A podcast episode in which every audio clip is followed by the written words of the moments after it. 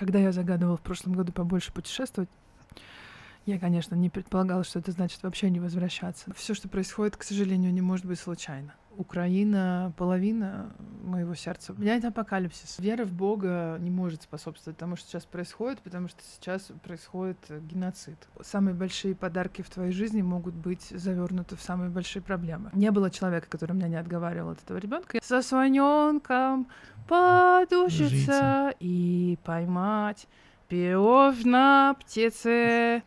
Знаете, как по-армянски судьба?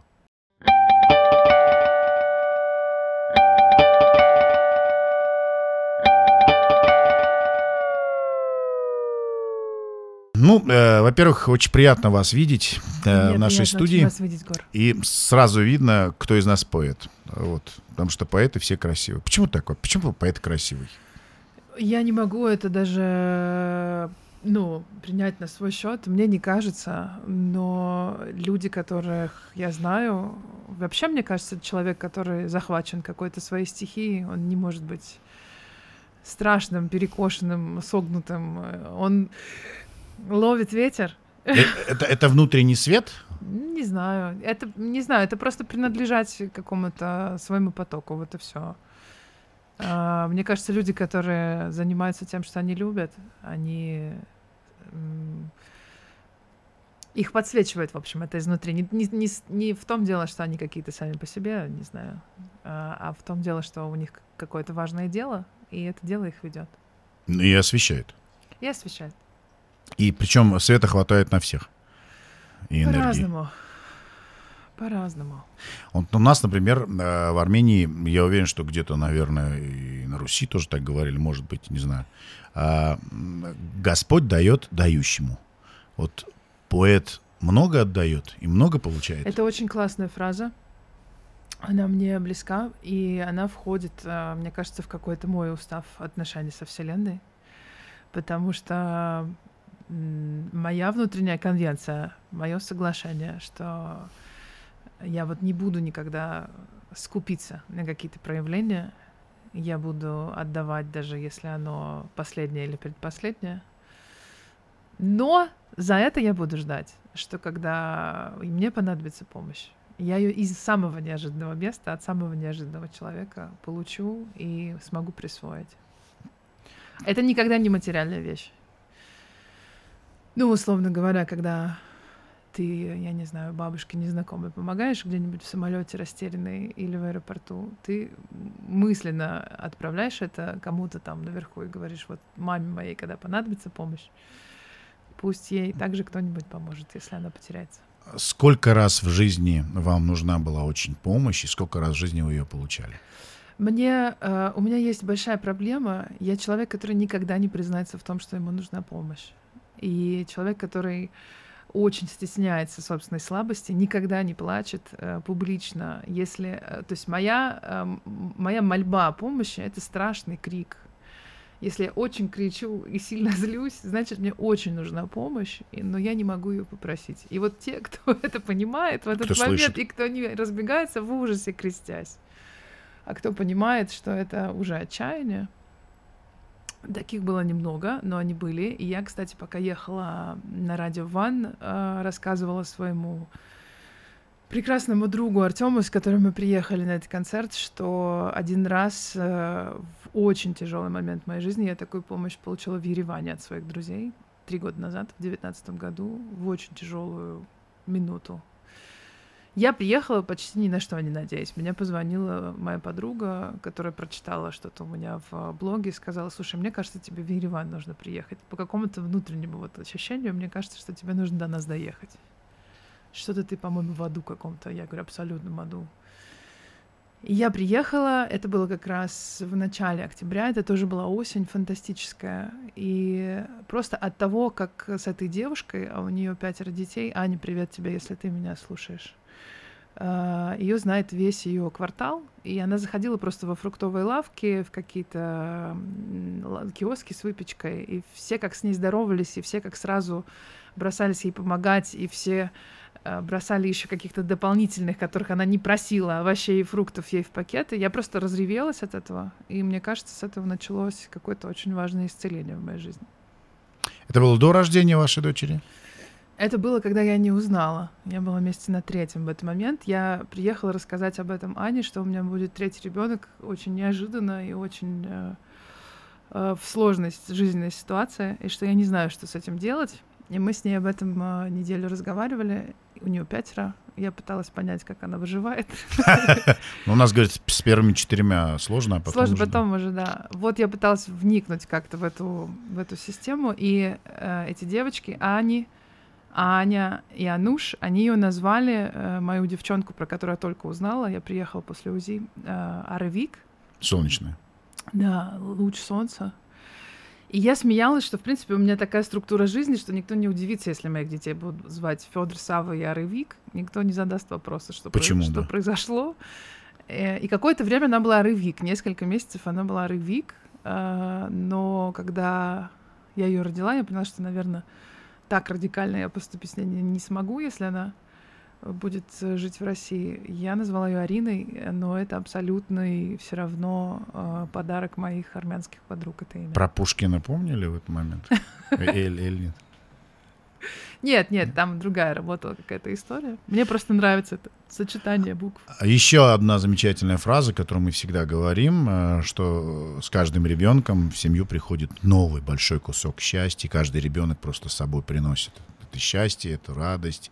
Э, э, Есть слово такое, которое не армянское, гасмат.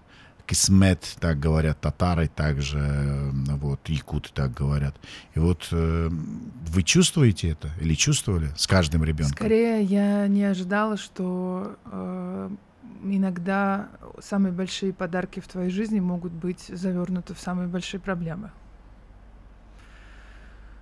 У меня была концепция, что счастье достигается легко и непринужденно, это что-то в руки падает, просто Мгм. тебе неожиданно на пути, если ты выбрал верное направление.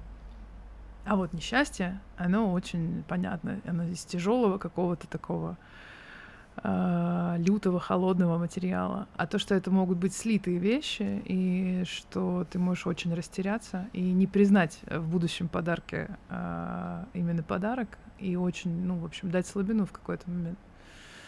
Я очень ей благодарна, потому что она меня вообще научила. Не было человека, который меня не отговаривал от этого ребенка. Я осталась с ним одна практически сразу, как о нем узнала. Ну, и у меня было двое старших на руках. То есть это был выбор очень простой. Я знала, что мне, ну, там, я год примерно буду недееспособна, когда она родится, я не смогу никуда поехать, и я не буду знать, на что кормить своих детей, в общем, старших. И добрые люди мне говорили, слушай, ну зачем тебе такие проблемы вообще? Зачем тебе вообще вся эта история? Добрый в кавычках. Да. И, видимо, так они меня уговаривали, что я из чистого чувства противоречия решила посмотреть, что за смелая девчонка решила присоединиться к этому цирковому, Она же выбрала вас. цирковому обозу в такую сложную минуту. А самое смешное, что я очень эм, драматично распустила команду, когда я доиграла свой тур тогда, со всеми попрощалась, э, извинилась, что у них больше не будет работы какое-то время, и у меня не будет работы, потому что я ухожу в декрет. Эм, А через три месяца начался локдаун, работы не стало ни у кого. И я поняла, что все так, так или иначе, в общем, Взаимосвязаны во Вселенной. выбирает, когда произойти, да. Все к лучшему у нас говорят. Я вот в этом году очень много думаю про фразу «все ли к лучшему». Мгм. Я не, не очень могу себе представить, что может быть к лучшему среди происходящего. Среди этого ада, который не, эм, не, э, скажем так, не в наших руках и не в наших сердцах, ну или в сердцах, да, но а, независимо от нас происходит, да. Скорее, так, я себе, Мгм. я вам отвечу про все к лучшему. Я стараюсь очень внимательно, чтобы не помешаться от отчаяния, которое сопровождает э, эти 8 месяцев каждое мое утро, э, наблюдать за тем, какие неожиданные вторичные выгоды приносит катастрофа, в которой мы все оказались, все наши народы. М, Вторичные выгоды — это то, что, про что люди говорят, не было бы счастья, да несчастье помогло. И когда я вижу, как люди внезапно обретают дом э, в стране, где они до этого никогда ни разу не были, как они находят любовь э, в том месте, куда они никогда бы не поехали, если бы не вся эта ситуация. Как они открывают какой-то фантастический ресторан или школу, э, как мои подружки в Черногории, или что-то такое, или театр, или делают... Ну, в общем, сейчас много чего происходит, чего мы не могли бы никогда предположить. А, удивительные артисты, удивительные писатели, удивительные IT-разработчики, все в разных местах а, делают э, жизнь лучше, каждый насколько возможно. Когда я это вижу, это меня наполняет какой-то большой надеждой. Потому что, конечно, давно было пора распахнуть коробочку, в которой мы жили, и повидать вообще, что вокруг происходит, как устроены другие уклады, другие народы, другие языки, э, другие системы образования, другие кухни, другие менталитеты. Другие. Да, и я думаю, что это то, что сейчас происходит в каком-то невероятно ускоренном режиме. Мой ребенок, который месяц назад пошел в школу, со мной говорит уже по-гречески время от времени. Могла ли я это предположить еще? Где вы сейчас базируетесь? Я живу на Кипре. Вся ваша большая семья и детки пошли в, в обычную греческую школу? Не в обычную греческую школу, в вальдорфскую школу Вау. на острове. Э, но там 5 часов английского и 5 часов греческого. А немецкий? Вальдорфская же немецкий всегда изучают. Нет, это Нет? островная школа, и там, там на, много будет языков. На Кипре, кстати, есть прекрасная армянская школа, очень хорошая, которая имеет международный статус. Если вы поинтересуетесь потом, ну, подрастут потом. Да, да. Я вообще армянофил большой. А где вы на Кипре сейчас? Лимассоль. Лимассоль прекрасное место. А, о детишках мы еще поговорим. А, очень много хороших, замечательных людей, которых вот тоже не было бы несчастья, да. Не было бы счастья. Если было бы счастья, да, да, да, да. А вот и они, значит, э, приезжают к нам на радио и дают интервью, и практически у всех я спрашиваю почему-то, кто, по вашему мнению, э, лучший поэт русскоязычной современности?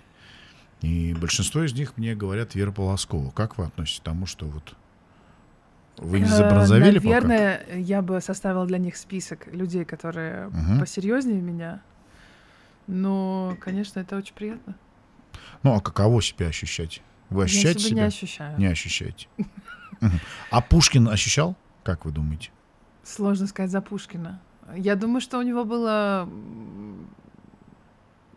получше самооценка, исходя из, не, из некоторых данных, которые мы имеем. Кстати, Пушкин или Лермонтов вот для вас? Пушкин, конечно. Пушкин. Господи, какой Лермонтов? Лермонтов был чистый социопат, злобище лютое, как говорит моя мама. Ну так и воспитание.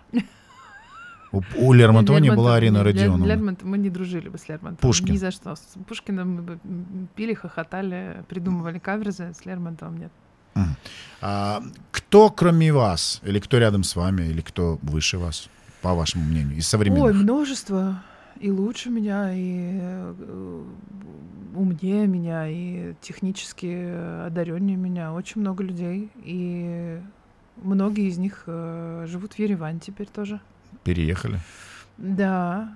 Э, вот, например, есть прекрасный русский поэт Лева Аборин. Он, по-моему, в Ереване сейчас живет.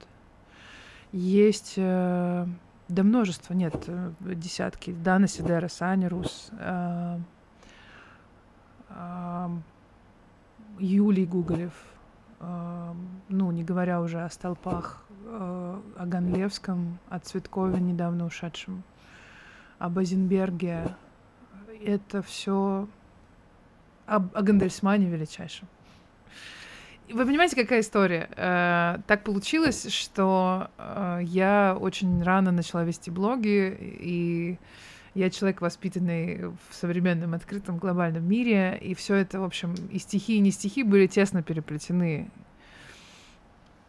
И про меня стало известно как-то сразу про все. И про блоги эти, и про мои там журналистские работы. И, и все это было вместе, и стихи и так далее. Я никогда не, не шла по какому-то традиционному пути, когда человек пишет э, стихи, приносит подборочку в журнал «Новый мир», там э, печатается, получает рецензию, там себе... То есть, ну, как бы, я пошла в обход немножко, хотя я не думала совершенно ни о какой карьере в этой области. Я знала, что когда я рассказывала маме, что я пишу стихи, она меня всегда спрашивала, хорошо, а работать ты кем будешь при этом? Мы же понимаем, что должна быть какая-то профессия у человека, а не только вот это все. Поэтому, конечно, я внутри э, этой культуры знаю людей, которые гораздо больше достойны признания, просто у них по-другому абсолютно сложилась медийная э, Вы пошли, судьба. вы, вы пошли э, не по прямому пути, тем не менее дошли быстрее, чем они. Так получается? Я, ну, я не уверена, что здесь имеет место какое-то соревнование, Мгм. потому что, ну, в, стих... в общем, не те стихи лучше, которые известнее. Вот какая история гор. Так. А, поэтому, да, мои, возможно, известнее. Это не значит, что они лучше.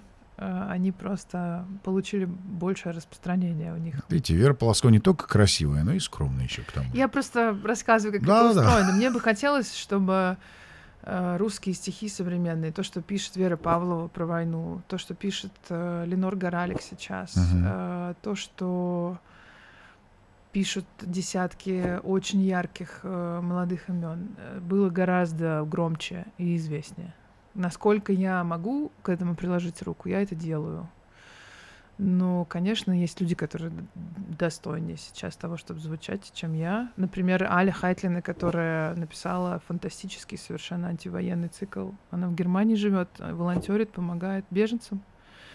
И у нее среди всего вот этого происходящего еще и ребенок родился. И у нее такая фантастическая совершенно история. Она пишет чуть ли не каждый день по стихотворению про то, что происходит у нее такой дневник военный про вот эту совершенно безумную фантасмагорию из двух реальностей, где она опаленных абсолютно людей на вокзалах все время принимает, и при этом у нее рождается ребенок там, Новая жизнь. долгожданный, да, что у нее как бы огромные перемены, большая любовь там, и так далее. Все это одновременно существует в нашем шизофреническом мире теперь, и нужно как-то удерживать это все в поле зрения в одном фокусе. А вы можете вот так каждый день по стихотворению запланировать себе, дать задание? У меня был такой марафон лично для меня в прошлом году. Так. Я переживала а, драматически оборвавшуюся влюбленность. И подумала, а и у меня, соответственно, параллельно ко всему, как всегда бывает, было очень много работы. Чтобы не поехать головой внутри этого всего, потому что жить не очень хотелось. Я решила, что я попробую писать ка- каждый день по стихотворению и просто посмотрю, насколько меня хватит. Я написала 15 штук. И это было... Не... И часть из них осталась просто упражнением. То есть ясно, что они были написаны, потому что нужно было что-то написать. Но часть из них я читаю с огромным удовольствием сейчас со сцены. И люблю их, потому что они получились. Примерно половину. У вас получается лучше писать, когда вам хорошо в душе или когда плохо? Не так это устроено. Не так. А, Скорее, когда э, человеку, который ремесло которого писать по-настоящему плохо, по-настоящему, он не может ничего написать. Вот э, измеряйте уровень несчастности творческого человека по его продуктивности. Если он не способен работать, значит, ему по-настоящему плохо. Значит, ему перебило самую важную артерию, которая у него есть. А если он пишет стихи и песни о том, как ему плохо, тяжело, как его не любят, как он оставлен, заброшен, с ним все в порядке. А, он вот он так работает и, и, значит, живет. И значит, с ним, да. Это все это дальше, это уже как бы издержки профессии. А теперь расскажите всем, и мне в частности, э, как пишет Вера Полоскова. Что с, ним, что с ней происходит? Она видит слово, э, какую-то э, рифму Тарелочку, ловит. тарелочку моет от пасты с песто. Потом идет ребенка переодевать, который э, попил водички и залил всю кофту. Так. Потом собирает его на прогулку, вытряхивает песочек из, э, Ботиночек. из ботиночек. Потом выходит, потом в четырех переписках отвечает очень срочно, какие билеты на когда брать и э, что, где происходит, утверждает что-то, отправляет. И вот где-то параллельно этому всему возвращается домой выключает свет и понимает, что у нее есть э, половина строфы или строфа или полторы строфы от какого-то еще непонятно какого стихотворения. Вы записываете, диктуете, как это происходит технически? Есть у меня заметочки, вот они, я вам даже покажу. Давайте. Горе, я вам покажу свою творческую лабораторию. Вот они все. Ух ты. А сегодня у вас есть на сегодня уже? Я вчера в самолете себе забила несколько. Можно прочитать, вот, что вы в самолете написали? Ну, это вы думаете, что это прям сразу готовое Не-не-не, ну вот- вот что-нибудь, да. выйти. Не, не Нет, стихотворение. Это тут- выглядит... Вот как это э, Это, ну, это выглядит как набор э, строф Ассортимент из смерти разных, нет. Из разных текстов. Господи, аспины, аспины. А вот, например, э, Аня Заславская у нас есть талантливая радиоведущая. Она спрашивает, ежик-бомжик, это хорошая рифма или нет? Вот у нее такая зарисовка, единственная. Это, В жизни. Это, э, это краткое жизнеописание, мне Все. кажется. И точка. Ежик-бомжик, точка или многоточие. Все, Аня. Ежик-бомжик. Хорошо. А вот то, что вы, выключая свет, начинаете отдавать Если мобильному. повезет. Ну да, если И повезет. потом ты себя задаешь вопрос. э, Ты сегодня э, дойдешь до конца и напишешь это, и в 4 часа ляжешь спать, а в 6 утра проснешься детей собрать в школу. Или ты остановишься вот на этом, и завтра непонятно, когда будешь в процессе это дописывать. Не, я хочу понять, это вот какой-то поток, который куда в какую-то чакру попадает, в Скорее, я сердце. думаю, что первоначальный импульс это очень важно, важная Ага. штука. Если в тебя уже прилетела какая-то, ну вот искорка типа. Тех, что я Да-да-да. да. рано или поздно она прорастет. Мы не знаем когда, Ну, но но нужно поливать, Да, ухаживать. А, конечно. нужно. То есть надо и возвращать. поливать и ухаживать гор это даже не то, чтобы ни дня без строчки не оставлять или там, не знаю, садиться из там с 8 утра до э, Мгм. обеда сидеть за большим дубовым столом. э, и знаете, как в фильмах показывают, и списывать. Как писать, и выбрасывать. швырять, да, и да, да, списывать, да, и да. швырять. и списывать. Так это не не так выглядит, это очень красиво, но это вообще не так выглядит. Скорее, это э, очень трудная и никому невидимая работа по поддержанию внутреннего состояния на таком уровне, с которым тебе вообще до стихов, до каких-то. Потому что, к сожалению, внутри жизни взрослого человека, эм, и сейчас особенно, уровень э, растерянности, уровень тревоги, уровень отчаяния, уровень обиды, э, уровень э, непонимания Гнева. будущего полного, да, полного непонимания будущего таков, что ты разруливаешь 50 тысяч бытовых проблем, и в какой-то момент у тебя просто атрофируется эта мышца, которой ты пишешь стихи.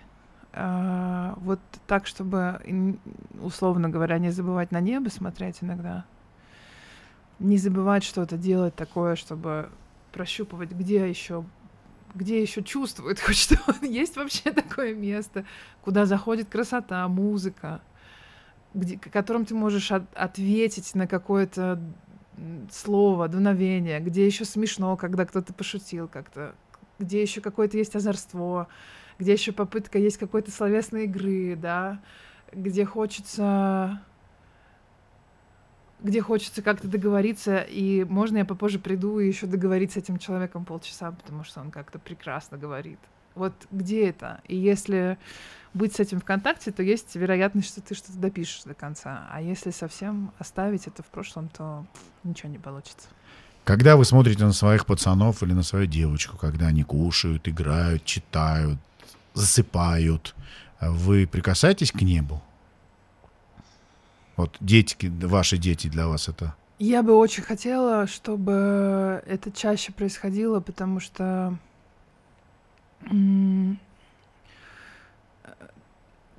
там как бы, к сожалению, огромная часть радости от того, какие они классные, очень часто съедается рутиной всего того, что вокруг происходит. Условно говоря, пока ты их разнимаешь, оттираешь, Отмываешь. Отмываешь, да, кормишь. пытаешься утихомирить, Мгм. потому что они поругались или с тобой, или друг с другом, и вот это все. В общем, а, это очень тонкая ситуация баланса, когда у тебя достаточно помощи, когда кто-то есть еще на хозяйстве, чтобы тебя подстраховать, то, что трое и маленьких, это очень сложно бывает. Да, в такой момент, конечно, когда я их укладываю, когда я им пою колыбельную, когда они мне подпевают, когда а, там моя дочь, например, которая два с половиной, она очень круто говорит, и она недавно мне говорит, а ты мне споешь песню про пирожное? И я спрашиваю, а что же, ну, а что там, какая песня про пирожное? Она говорит, ну, которая спят усталые игрушки. Я говорю, а где же там пирожное? И она поет мне эту песню, и поет она так. За слоненком подушиться Житься. и поймать пирожно птицы, глазки. Перо жар птицы. Это нас- Пирожная да, птица, да. короче. Э, вот так она это слышит. Когда я э, с таким сталкиваюсь, я, конечно, умираю от любви, умиления, смеха, э, нежности и так далее, потому что они, конечно, у них своя вселенная в голове. Вот, но это нужно, чтобы кто-то в этот момент помыл посуду. Убрал дома. Ну, понятно, да. А у вас авторские колыбельные или... Да, это забавная история про колыбельные. Я очень люблю колыбельные и много их знаю. А потом, когда у меня родился Федян, я решила попробовать написать детскую книжку и написала «Ответственного ребенка» вообще просто... Из Самая популярная ваша книжка. Из чистого эксперимента, uh-huh. на самом деле. То есть я никогда не думала, что я смогу быть каким-то детским автором, ну, то есть вообще... А вы прям для него писали? Я думаю, что я писала даже не столько для него, сколько от счастья, а, ну что вот, у меня есть... есть адресат, но писала я на самом деле себе эту книжку в детство. Себе. Да, потому что это, э, мне кажется, мой какой-то личный ответ на Денискины рассказы. Ага. Я в детстве очень любила Денискины рассказы, и мне очень не хватало... Кто-то вся у Дудя... Была, вся была дидактическая очень детская Кто-то литература. у Дудя, помните, был, который удивился, что Дудь не читал Денискина. Как? Ты, великая, Ты не читал? Велик... Знаете почему? Потому что написанные в 60-х годах... Вообще удивительно, как это было. литература... Да. Э практически фантастическая, потому что это литература, где родители на стороне ребенка. На равных, по крайней мере. Они всегда... Там какая-то не очень вменяемая мама, которая в истерике находится. И есть молчаливый, офигенный, папа. добрый, э, ироничный папа, который всегда на его стороне. Который, даже если его ребенок влюбился в девочку в цирке на шаре, не просто смеется над ним и говорит, вот ты идиот, а приходит с ним потом и ищет ее, и как-то в, в этом во всем участвует. Это невероятное что-то, невозможно передать. Почитайте, если вы не читали. Почитайте что это да. давало человеку, у которого вся литература была устроена как надо, надо умываться по утрам и вечерам, а не чистым, трубочистым. Да, да. То есть как бы это совсем была другая какая-то живая ну и плюс, понятно, у меня не было отца в детстве. Когда я читала книжки про ребенка, за которого заступается папа, это было что-то для меня, ну, что-то невероятное. В общем, когда родился Федян, мне захотелось, чтобы ему была посвящена какая-то веселая книжка. Мне захотелось подумать, вдруг я могу про радость написать какую-то. Озорная. Да, и там была колыбельная. У меня и Федяну тогда было 4 месяца, поэтому я собирала... Он кто-то звонит, Гор. Ничего. Подождут? Конечно. У меня Вера Полоскова в гостях. Так. Я собирала родительский опыт, какие-то смешные истории, сценки, эм, по всяким своим подружкам, у которых уже были детки подрощенные. И вот, в частности, одна моя подруга мне рассказала, что ее сын э, не засыпает, не сложив все свои машинки в ряд под одеяло, укрывая всем, значит, там какие-то говоря слова. И я написала колыбельную для машинок, она есть в в книжке какая-то она получилась очень смешная. Ну там про бульдозеры, грейдеры. Все, все, все перечислять. Там важно, там как да. бы э, она еще такая запоминание слов. Там важно перечислить. В конце подъемный все, кран, да. Все знаю. названия машин, в которые дети играют. И вдруг э, мой друг Саша Монацков в пандемию присылает мне черновик э, песни, которую он написал на эту на этот текст. Я вообще не думала, что это можно спеть. Это сложный размер, и как бы он не похож ни на что. И вдруг у него получается колыбельная, и он говорит, нам нужно ее с тобой вместе петь. Мы ее разучим, будем петь вместе. И пока мы ее репетируем, пока мы ее поем, я начинаю потихонечку петь детям. Потом выходит пластинка через полгода. И вдруг мои дети мне говорят, а спой про машинки. Я понимаю, что, знаете, это как в первый раз, когда ты своими кривыми ручками сшил какое-нибудь одеялко, и оно понравилось, или какой-нибудь распашон. Ты вообще этого не умел Никогда делать, не но делал. вдруг сделанное твоими руками очень зашло твоим детям, и оно, оно на равных существует с ложкой снег мешая и спят усталые игрушки. А для Арины теперь это же мальчиковая прям колыбельная? Арина моя удивительная женщина, и она любит всякую этническую вообще, она засыпает под какие-то народные дела всегда. То есть она вот, ну вот нужна какой-то, ходит кони над рекою, ой, цветет калина, она Русский. про, это, про это, про все. Да. А в исполнении Почему-то вот это все, то есть как бы, ну, пирожная птица она тоже знает, да. конечно. Прекрасно. А, как вы воспитываете своих детей? Э, например, когда меня спрашивают, как вы воспитываете, я сразу отвечаю, что я их не воспитываю, я они, тоже, меня они меня воспитывают. У меня их не получается воспитывать. Я просто все время убеждаюсь, что любые мои какие-то попытки, поползновения... Э, ну, а что им хочется привить, хорошо? Что им хочется привить? что они огромные ценности в жизни друг у друга, что они не могут соревноваться, а только сотрудничать, что люди не бывают лучше или хуже, а бывают разными, чтобы друг друга дополнять и давать друг другу какие-то новые точки зрения на вещи. Также и культуры, и народы. Они бывают лучше или хуже, глупее, умнее, там, талантливее, бездарнее. Они все составляют бесценные камешки в огромной мозаике человечества, и без каждого невозможно обойтись. Маленького, большого, какого угодно.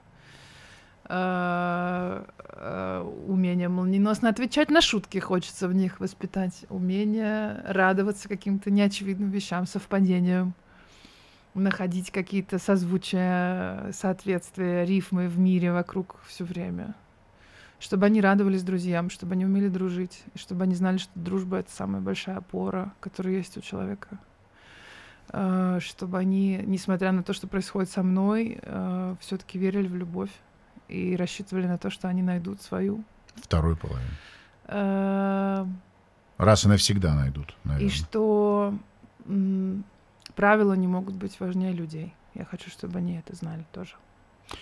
Э, ну вот все, что вы сказали, это же не ваше ноу-хау и не мое. Нет. Почему в, мире, существует. почему в мире так много зла, жестокости, убийств, крови? Ведь мы все хотим Э, родители Адольфа Гитлера, Таалат Паши, Эрдогана, Алиева старшего и младшего не воспитывали их такими, какими они вот сейчас или тогда. Почему это происходит? Я сейчас, возможно, э, выскажу Родители Путина, почему бы и нет? Да, да. которым э, на могилу принесли да, учеб... да, да. Тетрад, э, тетрадный листок с надписью «Заберите вашего мальчика». Он Страшно абсолютно. Э, пугает да, э, да. всех остальных в школе. Э, помимо наших э, желаний, стремлений и какой-то каких-то попыток привить, э, мне кажется, какие-то ценности, существуют еще циклы uh-huh. в истории. Мир так устроен, что он должен в какой-то момент, ну вот, в общем, все проходят эти стадии стагнации, какой-то инерции, потом Э, катастрофы, Синусоиды, разрушения. Да, все эти, да. То есть все, все циклично. И нам с вами, с одной стороны, повезло, а с другой стороны, очень не повезло наблюдать очередное разрушение То старой есть... системы всего. Мне кажется, эта война была бы невозможна, если бы в старой системе что-то работало. В системе международных отношений, в системе национальных безопасности, в системе э, взаимопомощи. Очевидно, как только все это случилось, очевидно стало, насколько все прогнило вокруг.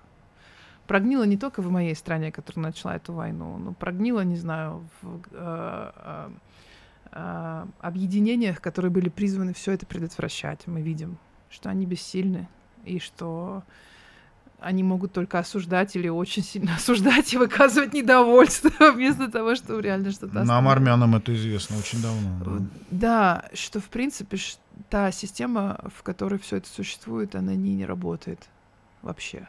И, видимо, нужно, чтобы она сломалась и растрескалась до конца, до сердцевины, чтобы э, начать заново передоговариваться, начать выстраивать какие-то другие защиты, начать э, взаимодействовать по-другому и так далее. Видимо, силы поменялись в мире, видимо, си- системы, режимы, основанные на лжи, э, предательстве, лицемерии, бесконечном э, насилии, должны, наконец, рухнуть в пропасть и сами себя доломать уже консервным ножом, что они сейчас делают.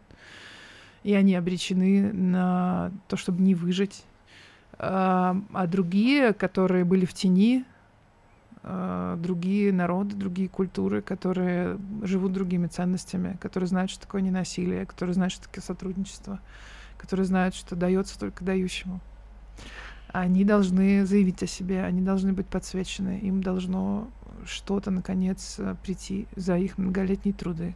Больше всего, мы вчера об этом говорили, мне какая-то горькая ирония есть в том, что сейчас э, лучшую часть народа моего принимают страны, которые очень от России пострадали за последний год больше всего.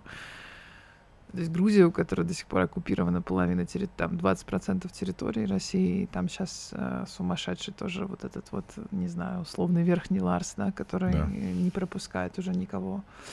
Э, Армения, которая фантастическая, умная, талантливая, добрая, глубокая, и которую русская система кидает раз за разом в конфликтах с э, Азербайджаном и Турцией. И это стыдно ужасно, с одной стороны. То есть, но с, с другой стороны, приезжают совсем не те люди, которые нападали, отнимали, предавали и врали. И мне бы очень хотелось, чтобы одно каким-то образом уравновешивалось другим. Потому что горизонтальные, короче, связи существуют, слава богу. Не только... Не все можно разрушить э, преступ- преступниками во власти, да. А, Вы говорили про силу и про м, места на планете, где есть ненасилие и другая мудрость вселенская, может быть. Индия для вас это отдельная совершенно история. Вот я хочу, чтобы вы немножко мне рассказали и, и всем, кто нас видит и слушает, почему Индия? Чего нет? э, что есть в Индии, чего нет в Туве, в Хакасии, на Алтае, на Саянах? Ну, так мы не будем, Кавказе. наверное, говорить. Все, Так. все, Везде есть, Везде есть. Так, а почему Да. Индия? И что, в- и что в Э, Индии? Просто, просто Индия — это погруженность в какие-то совершенно другие отношения со временем. Люди, которые живут много раз, а может быть и много сотен раз, и понимают это, они не торопятся в каком-то совсем другом смысле, в котором мы можем себе это представить и допустить. Эм, Они не бывают мелочны в тех проявлениях, в которых мы э, привыкли к этому. Они настолько... Они великодушные по- по-настоящему, потому что великодушным может быть человек, которому нечего терять. С какой готовностью тебе бросить и помогать человек, который сам живет в брезентовой лачуге, а ты белый придурок с фотоаппаратом на шее три раза больше стоимости всего, что у него в жизни когда-нибудь было, и ему совершенно будет на это наплевать, он просто захочет тебе помочь. Ну, в смысле, там, не знаю, если ты потерялся, или ты растерян, или ты ногу подвернул, или что-то случилось. Он реально с тобой разделит лепешку и не будет знать э, дальше вообще, что ты будешь с этой лепешкой делать. Это классное место, оно напоминает про какие-то сущностные вещи, корневые для меня. Плюс оно очень красивое. Это одна из самых красивых территорий и культур, которые я в жизни видела когда-нибудь.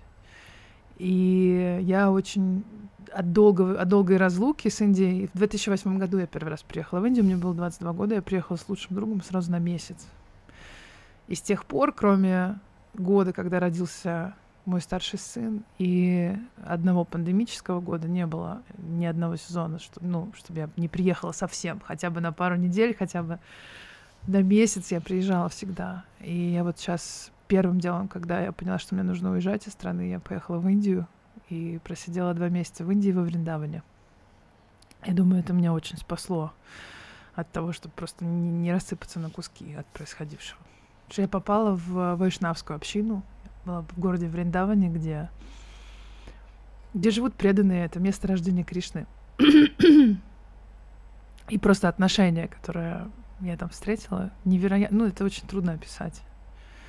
Мы все-таки дети больших городов. Мы привыкли, что э, вежливость, нежность, великодушие, оно не может быть просто так. Люди что-то хотят от тебя, они не могут просто с тобой поделиться, просто быть с тобой добрыми. Это невозможно. А там, ну, как бы... В общем, ты себя чувствуешь бедняком. Что-то у них такое есть, что они богаче тебя. Вы тоже верите в э, реинкарнацию? Конечно. Кем вы были в прошлой жизни?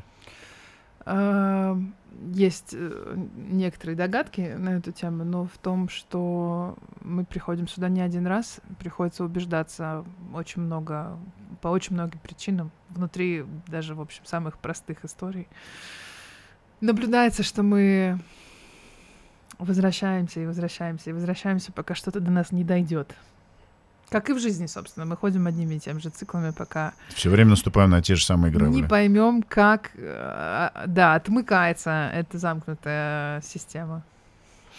А, место силы, в которое вы попали совершенно случайно, благодаря там, другу, каким-то обстоятельствам в 2008 году, стало действительно местом не только силы для вас, но и также местом вдохновения. Потому что всегда после индийский цикл и прочее, прочее, каждый раз, когда вы возвращаетесь, новые стихи, новые крылья, новые э, мысли, новые смыслы.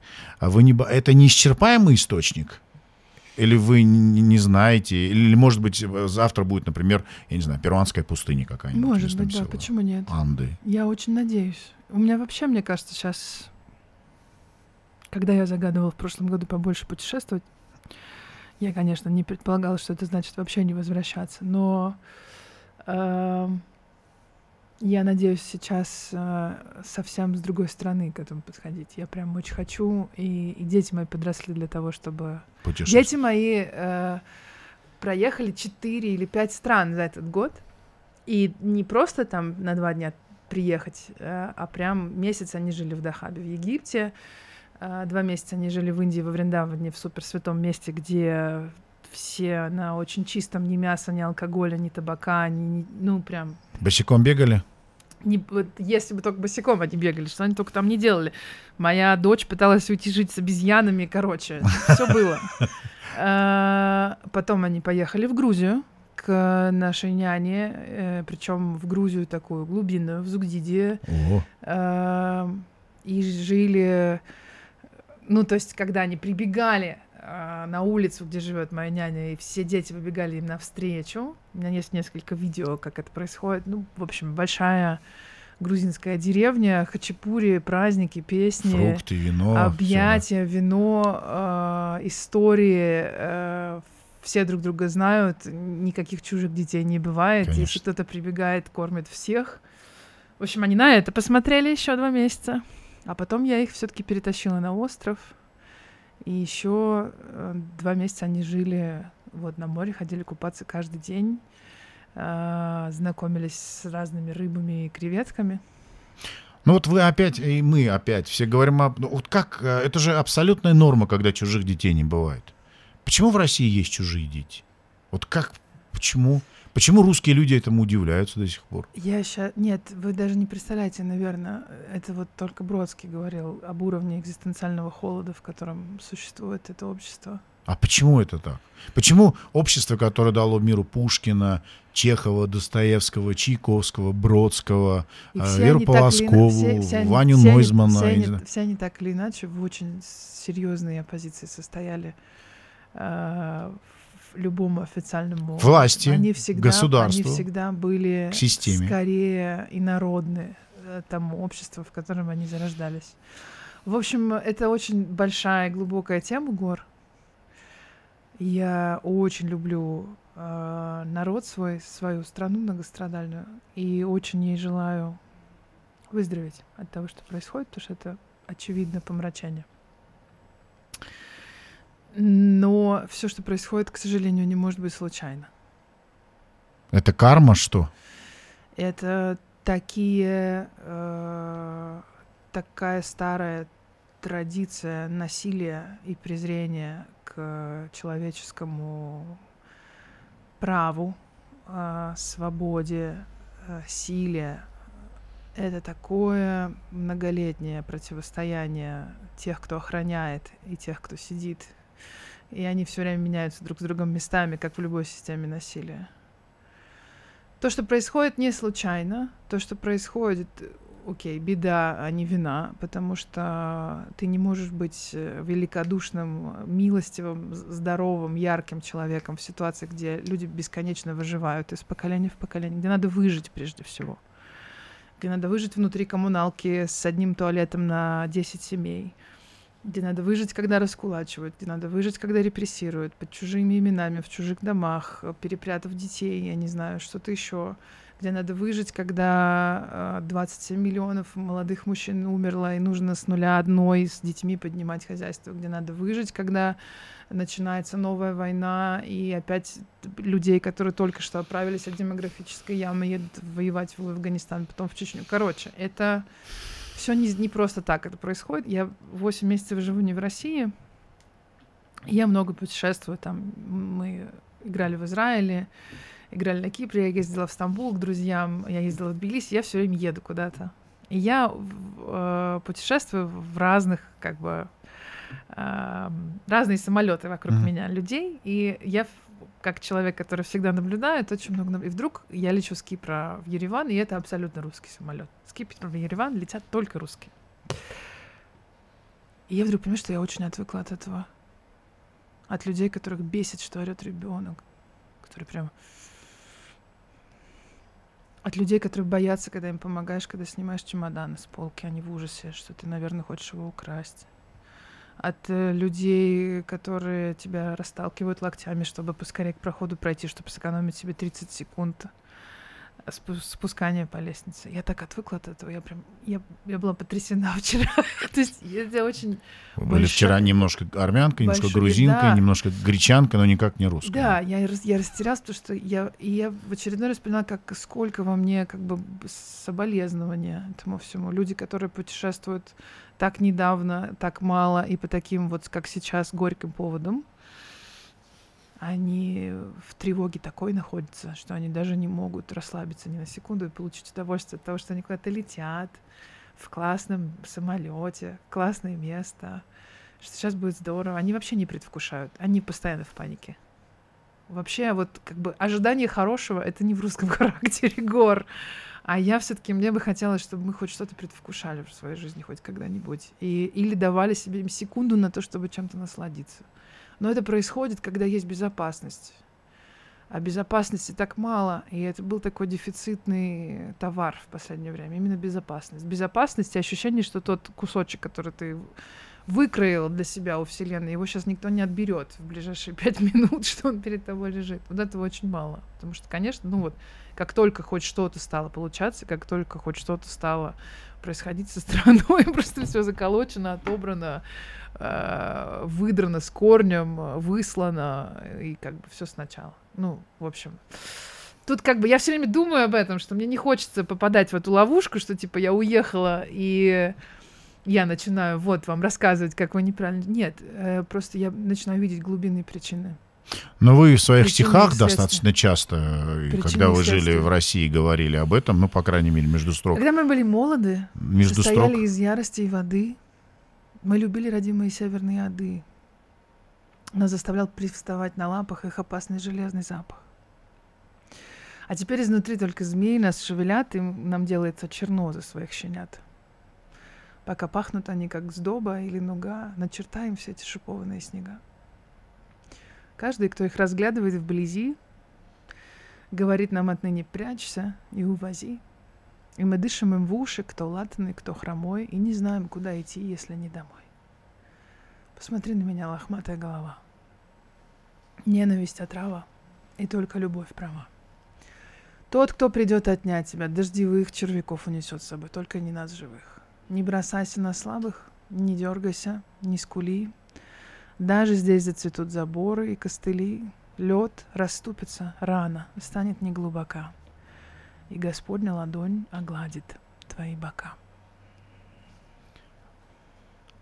Есть такой текст, и он написан задолго до того, как я вообще предположила, что я куда-то могу уехать. Вот откуда это было?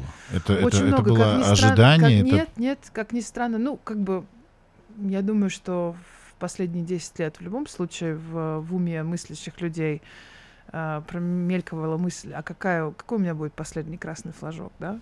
Какой последний, какой последний момент здесь я еще буду готова оставаться. Он очень быстро наступил, все сразу поняли, вообще все. То есть те, те, кто даже до последнего, в общем, думал, нет, ну куда я поеду? И это я была, я еще 24, у меня 24 февраля дети пошли в детский сад младший первый раз за который было заплачено мне на несколько месяцев вперед. А, э, вы, вы как себя в голове и в душе? Это, это, это слом? Это катастрофа? Для меня это апокалипсис. Это Я играла в Украине 15 лет своей жизни.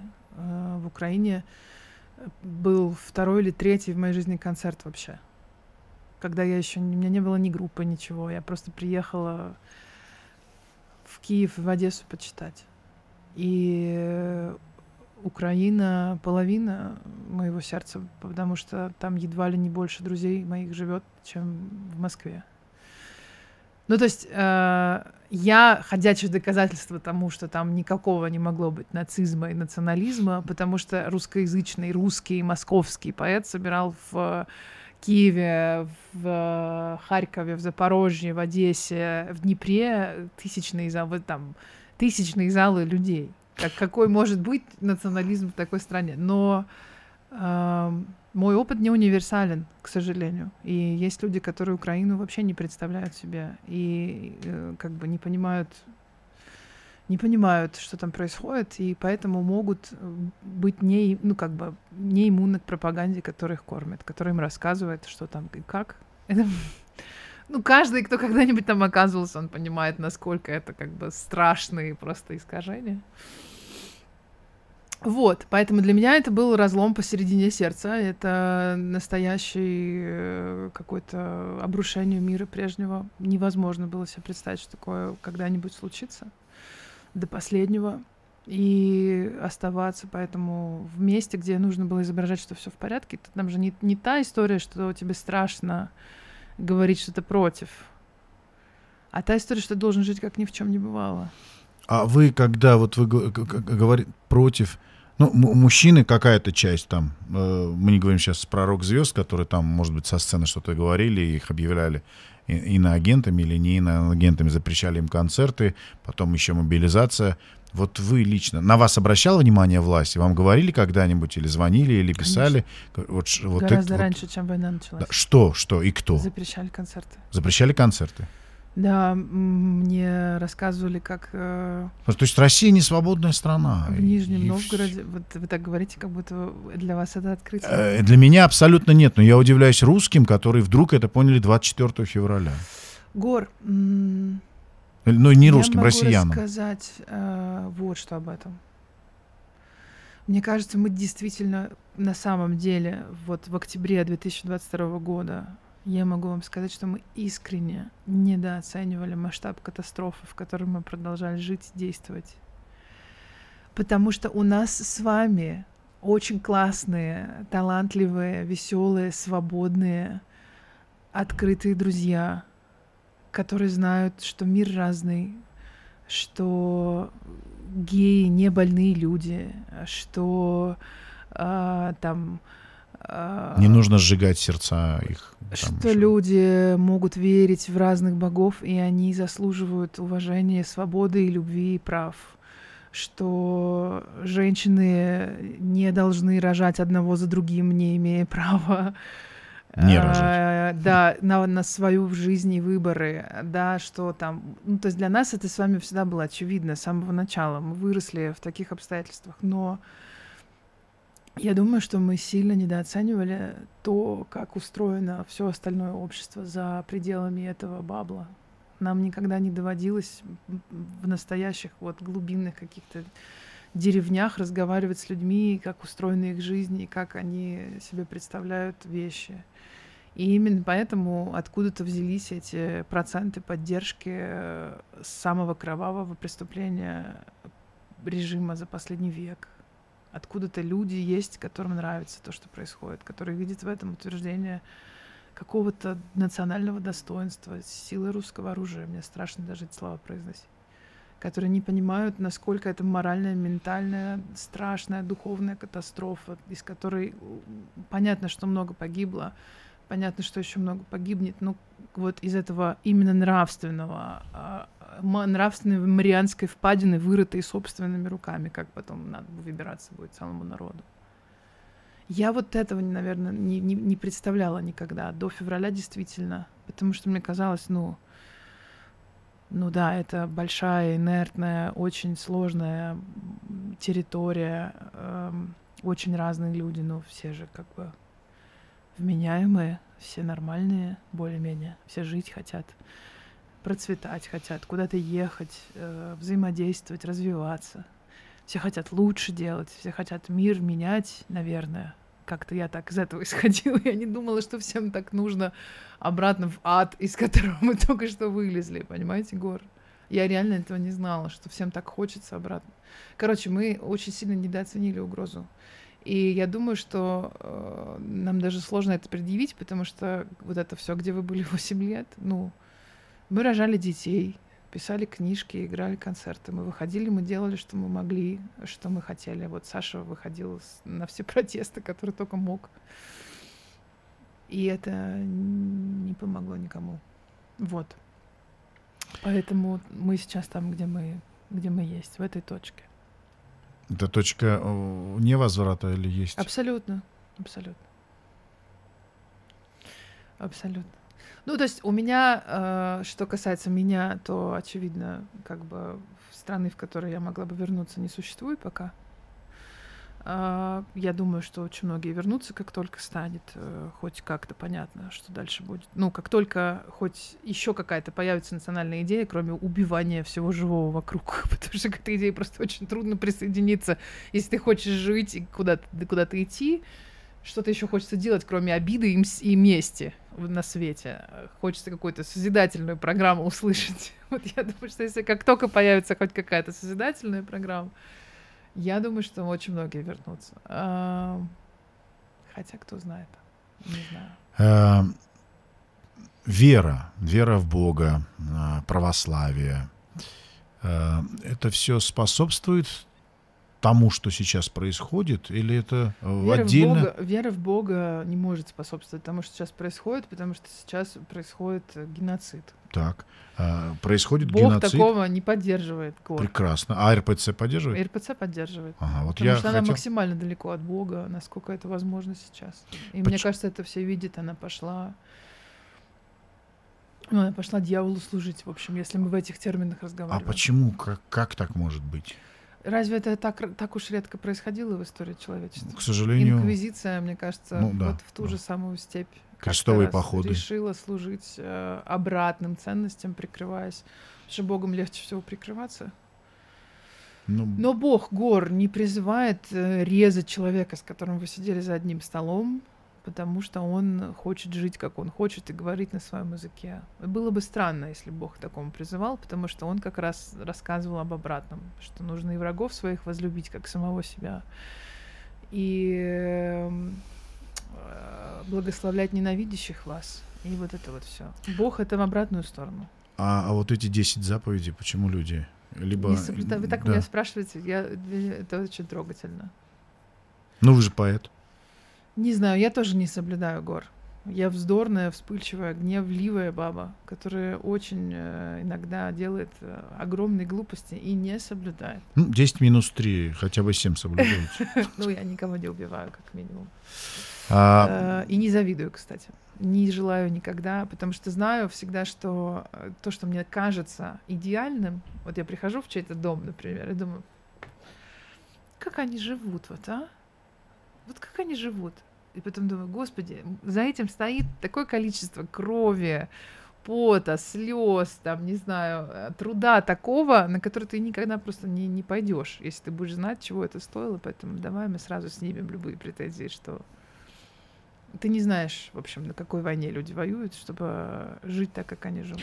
Вы христианка, в душе, или, или вы просто верите в Бога? Я не могу и... сказать, что я прям... Э, у меня сложные очень э, в этом смысле самоидентификации, потому что как человек, который реально много времени в Азии проводит в своей жизни, я не могу не признать, что огромное количество буддийских текстов, индуистских текстов мне очень близки и объясняют про вещи, какие-то глубинные, сущностные вопросы. Uh-huh. Но при этом я вы, человек, выросший в иудео-христианской парадигме, конечно. И, ну, вот мы крестили детей в Грузии, в Тбилиси этим летом, когда возникла такая возможность, потому что я хочу, чтобы и это убежище у них было в жизни, чтобы и эта возможность у них была, чтобы они приходили в храм и имели какой-то доступ к тому, что там происходит, потому что для меня это супер важное место. И я думаю, что в Грузии, в отличие от Москвы, от России, то, про что была православная церковь изначально, оно сохранено. Ну и в Греции тоже. Люди верят в то, что они делают. А они делают это ради денег, не делают это ради власти, не делают это ради влияния, не делают это ради того, чтобы сохранить э, свои жизни и не попасть в тюрьму. Ну, попасть в тюрьму кому-то страшнее, чем попасть в ад. Хотя это вообще, мне кажется, Они не знают ни про тюрьму, ни про ад в таком случае ничего. Ага.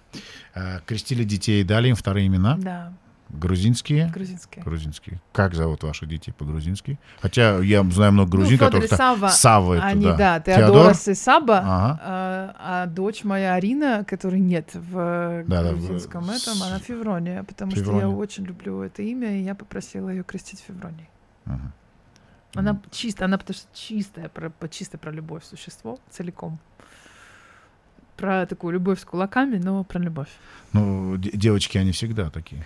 Я никогда не думала, что э, девочки это ди- настолько целые и отдельные э, леди с самого момента Рождение, произведения конечно, на свет. да. То есть мне, ну, у меня было как бы, у меня было два пацана, и я так смотрела, думаю, слушайте, какие вот эти все глупости, что там, там бантики, машинки. До двух лет они вообще э, просто пузыри с глазами, которых надо любить, целовать, ничего они не знают. Вообще нет, абсолютно нет. То есть там мой сын средний, который начал тяжелый флирт с полугода примерно в коляске с женщинами окружавшими его, очень четко давая понять, кто да, кто нет, там и так далее. И моя дочь, которая лет, которая в г- месяцев в семь, когда заходил человек, который, ну, она там сидела, там как-нибудь что-нибудь грызла там, и, зах- и когда заходил кто-то, кто ей нравился, она немедленно делала вот так, вот просто за секунду менялась поза, взгляд. Гендер это важно, голос. получается, да. Начиналось вот это вот все.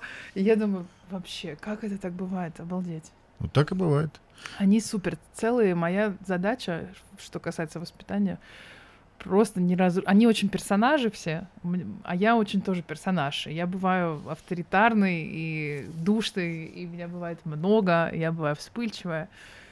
В общем, мне нужно не нажать настолько, чтобы э, их э, вот это э, идеальное совершенно Что вы можете- сохранилась. Что вы можете сделать вот в момент максимальной своей вспыльчивости, в ярости, я не знаю? Я очень сильно страшно ору. Я могу кидаться предметами. Я неприятная. А что вас заставляет э, сердиться? Насилие надо мной. Физическое? Ну, издевательство какое-то, унижение достоинства моего. А, а- а кто вас унижает или кто, кто вообще унижает? Есть такие люди. Я же, к сожалению, так или иначе не в одиночку сделала этих детей. Ага, понятно. А, э, а- а зачем вообще разговаривать и общаться с этими людьми? С одной стороны, хороший вопрос, но э, совсем вычеркнуть их из жизни невозможно, Ага. потому что они имеют к детям точно такое же отношение, как я.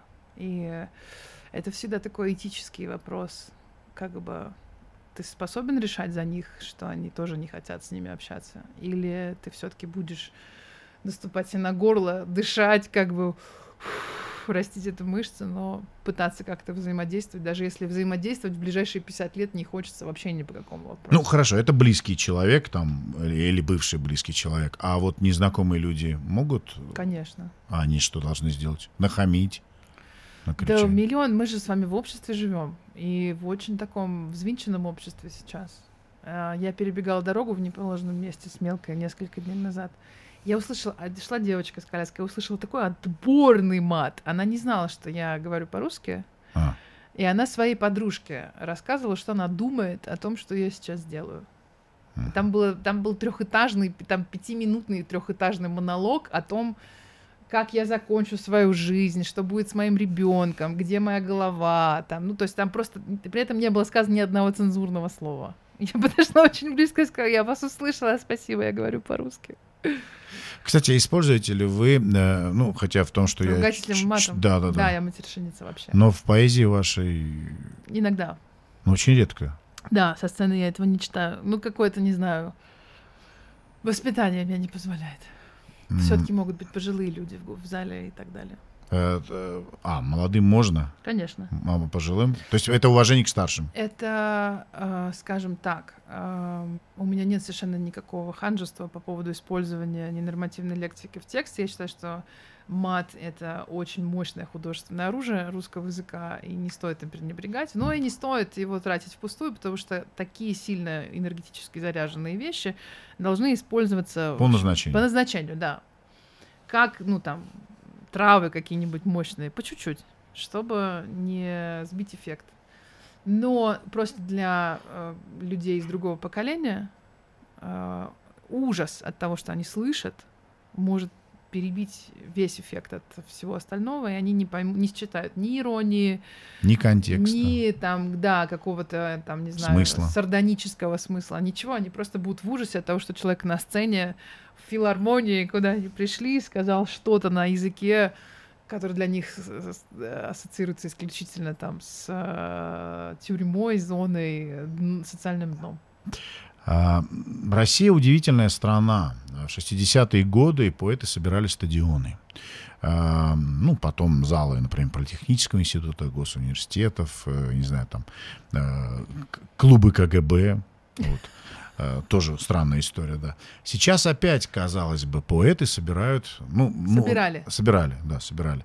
Э, Вчера, кстати, Вася Обломов прекрасно сказал по этому поводу, это не э, людей запрещают, которые поют или там что-то говорят, а людям, которые их слушают, им запрещают их слушать. То есть Запрещают их слушать. не одна группа пострадала, а 60 тысяч человек, которые купили билеты и хотели, Да. да, вот им запрещают. Вот это самое страшное, наверное. А, собирали. Неужели, э, ну, понятно, что поэзия это очень сильное оружие, это очень красиво, это там ласкает слух или наоборот тебя к чему-то. Вот в чем феномен того, что люди приходят слушать стихи? Классный вопрос. Нет. э, Объяснение есть этому какое-то рациональное? Мне кажется, среди тех, кто приходит, э, огромное количество причин у каждого. Мгм. И Они Лично. разные, да. Потому что людям нужно, чтобы чувства, которые они испытывают, называли, если они этого не могут сами. Или у них не хватает на это силы времени. То есть за них додумывали, досказывали. Нет, нет, нет. Чтобы, чтобы, чтобы с ними, чтобы называли то, что с ними происходит, и таким образом могли это разделить. А. Чтобы они ощущали, что они не одиноки в том, что с ними происходит. Чтобы э, то, как бы, чтобы их взросление было отражено, как со мной сейчас происходит, потому что у меня очень такая смешная ситуация. Я э, пишу книжки и выступаю там 16 лет последних. И девочки, которые точно так же несчастно влюблялись со мной там в мои 19-20, потом родили детей, купили ответственного ребенка, потом, не знаю, развелись и вышли замуж снова и так далее, мы как бы проживаем а, через эти тексты, в общем, смежные, синхронные состояния. И это очень дорого людям, что есть какой-то человек, которого они читали 15 лет назад, и он э, служил отражением их юности. И, они- и сейчас, когда середина жизни, вдруг они тоже находят, что очень много созвучного происходит с нами. Треть. Да, Не есть, середина. есть, э, ну, это здесь. Это здесь и в горах. Вы же понимаете, гор, мы так долго не живем. Эм, Стрессы, все стрессы. Короче, э, по разным причинам, но все эти причины всегда были одними и теми же. Есть официальная точка зрения, есть э, какие-то СМИ, какие-то каналы, говорящие головы, которые выражают какую-то официальную позицию, да, спущенные сверху методичку, озвучивают на большую аудиторию. И есть люди, которым никто ничего не диктует, и которые выходят и говорят от первого лица. Для этого нужна большая смелость, и, разумеется, интерес к таким людям никогда не закончится, потому что всегда очень нужно знать, что в твоем поколении, в твоем народе, в твоем социальном слое есть человек, который думает и мыслит и формулирует так, как ты бы это сделал. Если бы у вас была машина времени, а, кому бы вы прочитали свои стихи? Не знаю, Гомер, Македонский. Я вообще не полезла бы. Я приехала бы послушать кого-нибудь. Так. Я со своими стихами уже все прочитала. Хорошо. Кого бы вы послушали? Кого бы я послушала? Прям послушала, приехала. Ну, либо выпили с ним. Марину Ивановну. Ага. Марину Ивановну Цветаева приехала бы послушать где-нибудь в уголочке бы села, вообще не лезла бы к ней, она не любила, чтобы к ней лезли не, непонятно Женщина со сложным характером, да. незнакомые какие-то тетки с закидонами, просто сидела бы и слушала, как она читает. Мне было бы прям искренне интересно, как это выглядит. Да, то есть вопрос Цветаева и Ахматова для вас однозначно. Да, конечно. Цветаева. Еще. А не, а не русских, и не русскоязычных поэтов. Не русскоязычных поэтов. Ну да, Артюр Рэмбо, Бернс, кто? Я не знаю. Гомер тут же. Я приехала бы на концерт Петрарка. Так. И на концерт э, Queen. А, а Дорс, потому что Джим Моррисон? Да. То есть вам больше по поэзии нравится я или музыка? бы сходила на какой-нибудь из первых э, концертов Битлз. И я бы... И ничего э, бы не услышали от визга. И я бы... Хорошо. Это тоже, это тоже сообщение. И я бы э, на какой-нибудь очень классный в 70-х, когда он еще был в блестящих костюмах и не с э, таким количеством пластических операций, приехал бы послушать Майкла Джексона. У На- меня на раннего другие истории немножко.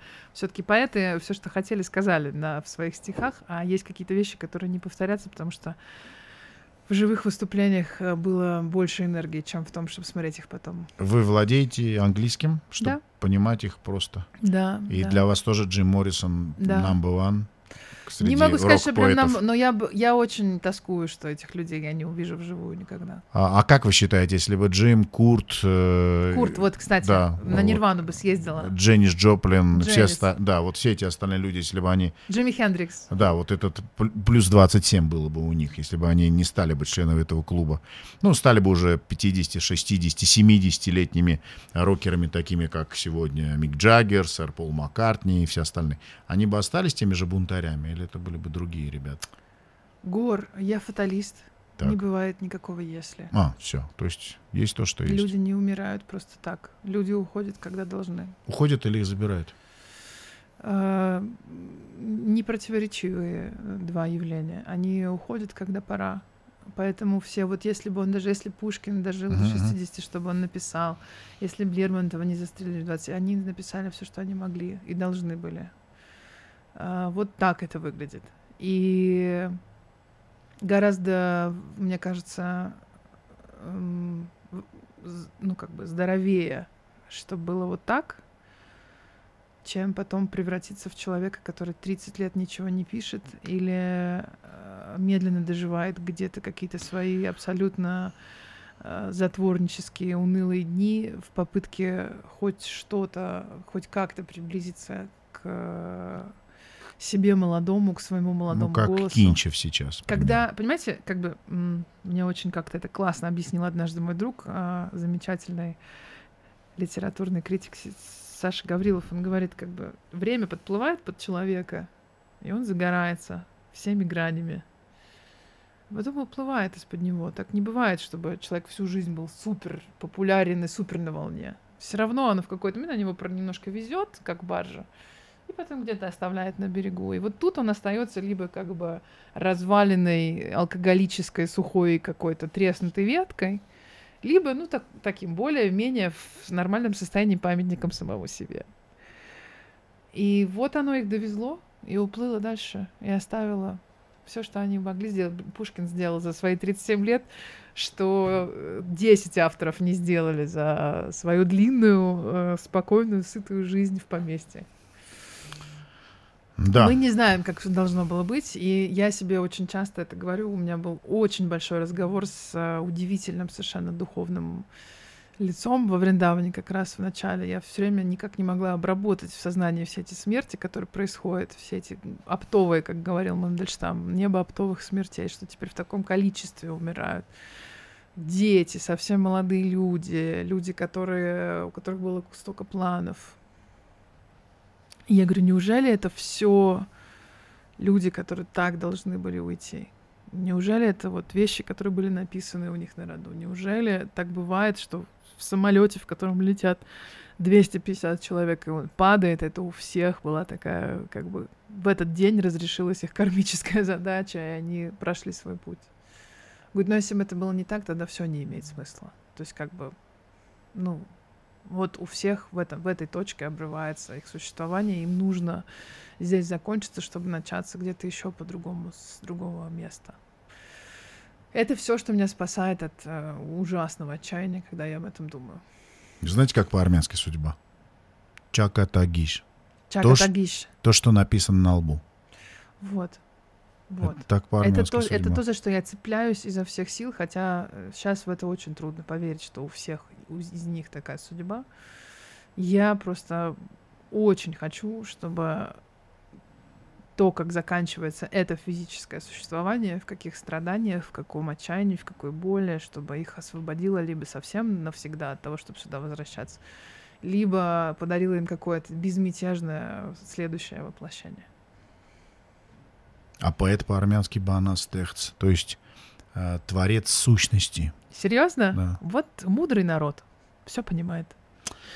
А вот такой у нас получился разговор сегодня с Верой Полосковой. Большое спасибо вам. Э, Спасибо, Гор, большое. Пускай все, что у вас на лбу написано, сбудется. Дай Бог, чтобы ваши дети жили под мирным небом, неважно в какой стране, чтобы они были абсолютно счастливы, и чтобы чужих детей, детей никогда рядом не было, и чтобы всегда было много фруктов, солнца, вина, талантливых людей, и чтобы вы делали все то, что вы делали до сих пор, с еще большим удовольствием, потому что, а, к сожалению, мы живем в страшном мире, в котором Да. мы должны говорить, что таланту не нужно мешать. Вот если таланту не мешать, все будет хорошо. Вот мешать надо всем остальным. Спасибо вам огромное. Вам Очень спасибо. классное пожелание, Гор. Все.